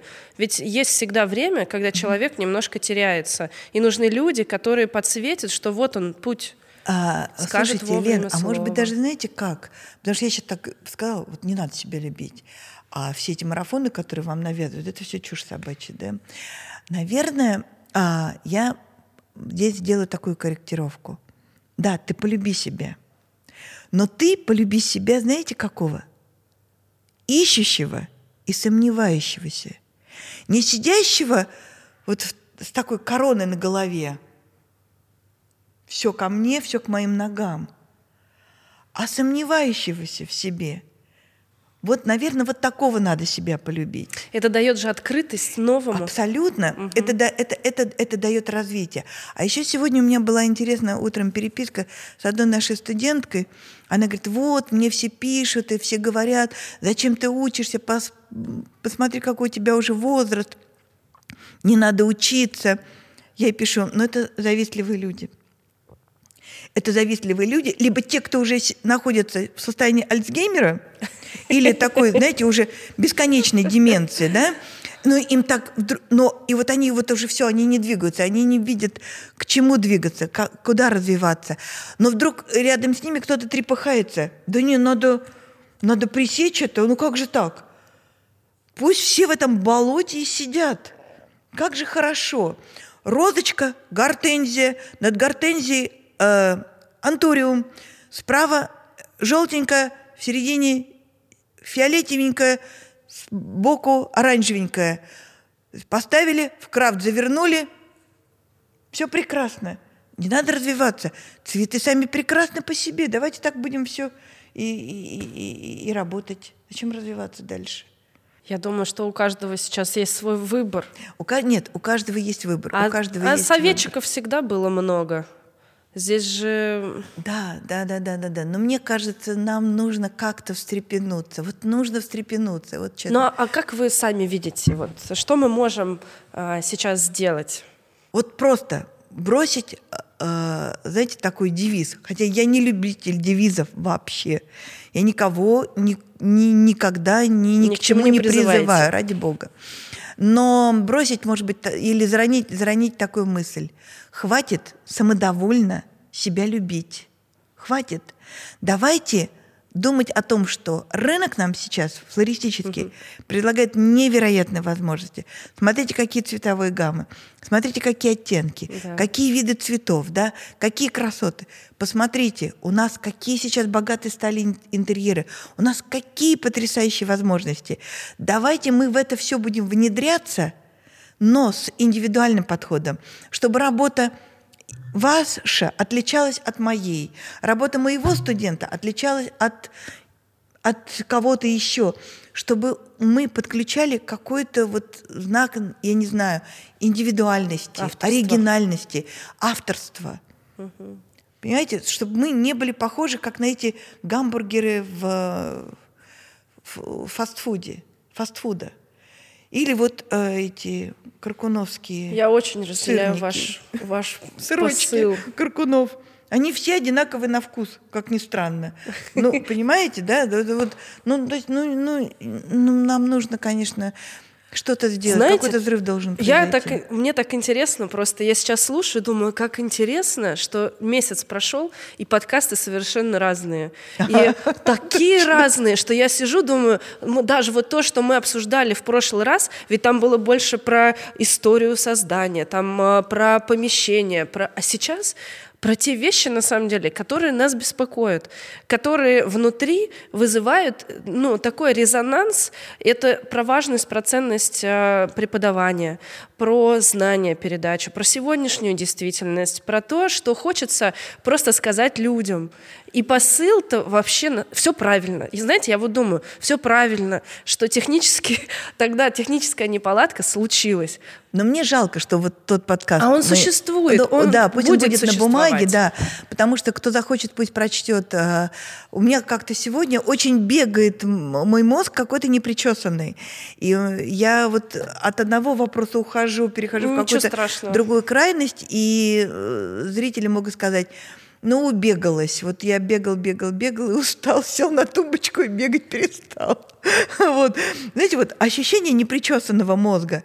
Я, мне кажется, что, конечно же, на нас очень сильно влияет а, ну, ну, многие обстоятельства на нас влияют. Может быть, тогда тот подкаст мы записывали зимой, и вот хотелось каких-то таких уютных, милых э, воспоминаний таких трепыханий, да, там, э, душевных. Вот. А сейчас уже чувствуется в воздухе, разливается весна, и вот-вот зацветет наш любимый кактус, и, и, и все будет уже кричать «весна, весна». А, вот. Э, и поэтому, навер, навер, наверное, вот какая-то отсутствие логики в моих словах присутствует сегодня. Нет, здесь очень Больше, много... чем, чем в прошлый раз. Я уверена, что сегодня сказано было то, что нужно было услышано, должно было быть услышано очень много моментов, которые призывают людей посмотреть под другим углом. Честно, вот я вас слушаю, и я понимаю, что в этом столько и боли, и глубины, и важных а, вы хоть и не призываете, но вы даете возможность людям, которые ищут сейчас, увидеть путь. А кому не нужно это видеть, они останутся при своем. Вопрос в том, что нам не нужно никому ничего доказывать. Подкаст — это возможность вам сказать то, что вы хотите сказать. А людям, которые могут услышать, они услышат. Ну, я надеюсь, да, я надеюсь. Я надеюсь, что никто ни, никакой крамол не, уз... я, не, не знаете, услышал. Я о чем подумала, что на самом деле если мы перепишем текст, у нас просто Саша сидит за, за камерой, а если мы перепишем текст, мы сможем его озвучить. Ведь там были невероятные, невероятные воспоминания, они должны быть озвучены. Поэтому я вас здесь очень прошу, мы это сделаем, Саша. Я думаю, что это важно сделать. И мы просто сможем это оставить в аудиоформате в дальнейшем. Потому что действительно мы разные. Каждый день мы разными становимся. Мы меняемся, мы конечно. Просыпаемся, да, да. и э, все, что происходит, на, нас меняет. И хорошее, и плохое, оно наполняет и дает возможность нам по другим углом посмотреть на нашу жизнь. Мне кажется, сейчас мы очень э, к финалу, на самом деле, подошли, как бы это да, ни да. звучало, но важное уже сказано. И важное уже создано вами, и это 30 лет происходит, и будет происходить. И кам камушков, которые вы бросили в воду, очень много, и круги уже так разошлись, они вообще не ограничены Россией, они уже так много людей вдохновили, так много зерна посадили, они уже взросли, э, выросли, и уже другие, плод... уже другие земли как оплодородили, не знаю, как правильно сказать это, не культурно, но я, правда, я верю и считаю то, что мы обогащаем друг друга, мы даем своим видением, своей индивидуальностью э, огромное количество мыслей других родиться, идей. И как бы не было сейчас э, вот в этот период такой переходный, он на самом деле родит совсем скоро, я уверена, новых людей, которые по-другому покажут нашу флористику, наше направление.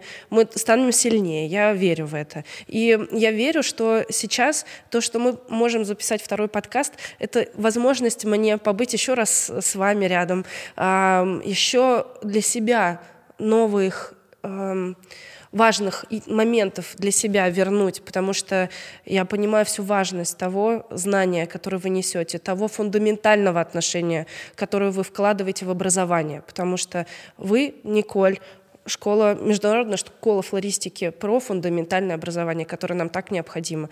Поэтому спасибо вам за ваш подход, за ваше желание продолжать, за вашу силу, за вашу открытость, за вашу доброту, за вашу глубину.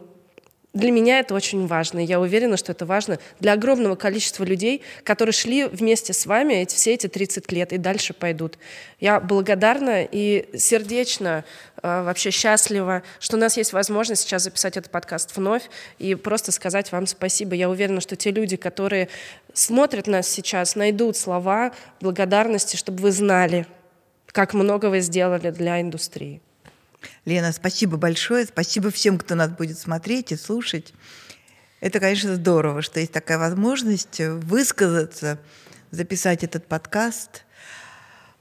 И вновь финальное слово мы вам предоставляем, чтобы вы сказали, потому что тогда вы сказали очень важное, но я думаю, что сегодня тоже вы найдете, что оставить еще напоследок. А, про финал, про финал, про финал.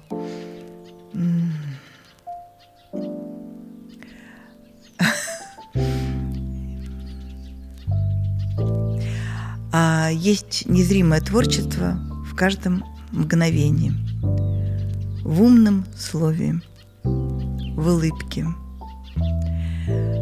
в глубоких глазах. И Просто давайте ценить это все. Давайте а, заменим онлайн и виртуальное общение на живое общение. Давайте научимся слышать дыхание друг друга. Вот просто так. Давайте лить слезы.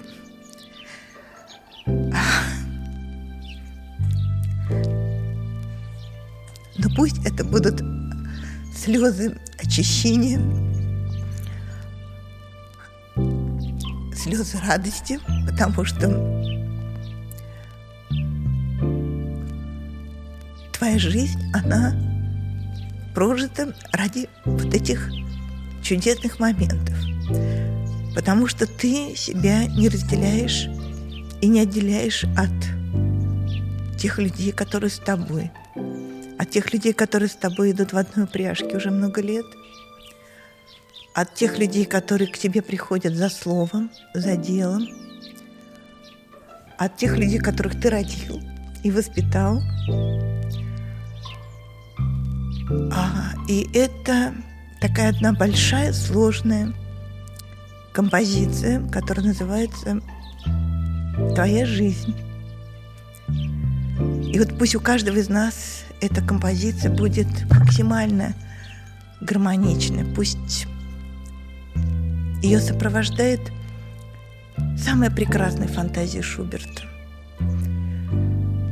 И пусть в ней будет много света, пусть в ней будет много лирики, и пусть в ней будет мало слез. Вот как-то так. Мне на самом деле больше Теперь нечего в этом сказать. подкасте поплакали обе. Эм, Я больше ничего не буду добавлять. На самом деле, я думаю, каждый э, сейчас... Может быть, надо просто помолчать. А, Руки флориста всегда заняты, поэтому слушайте нас во всех оставшихся приложениях для подкастов. Обязательно смотрите нас на YouTube-канале, ВК. Ставьте колокольчики, вы узнаете о следующем выпуске первыми. Но на самом деле найдите время и обязательно напишите комментарий. Обязательно оставьте обратную связь, потому что это очень важно. Найдите слово, которое вам, которым вам захочется поделиться с нами, с Мариной, с другими людьми. А я думаю, что вам есть что сказать, потому что мы сегодня тоже много что сказали. Поэтому спасибо большое, что вы нас слушали. Вот. И до встречи в следующем выпуске. И не забудьте, что действительно вместе мы становимся лучше, и живое общение всегда лучше. Спасибо за внимание. Всем Спасибо. пока. Всем, всем, всем спасибо.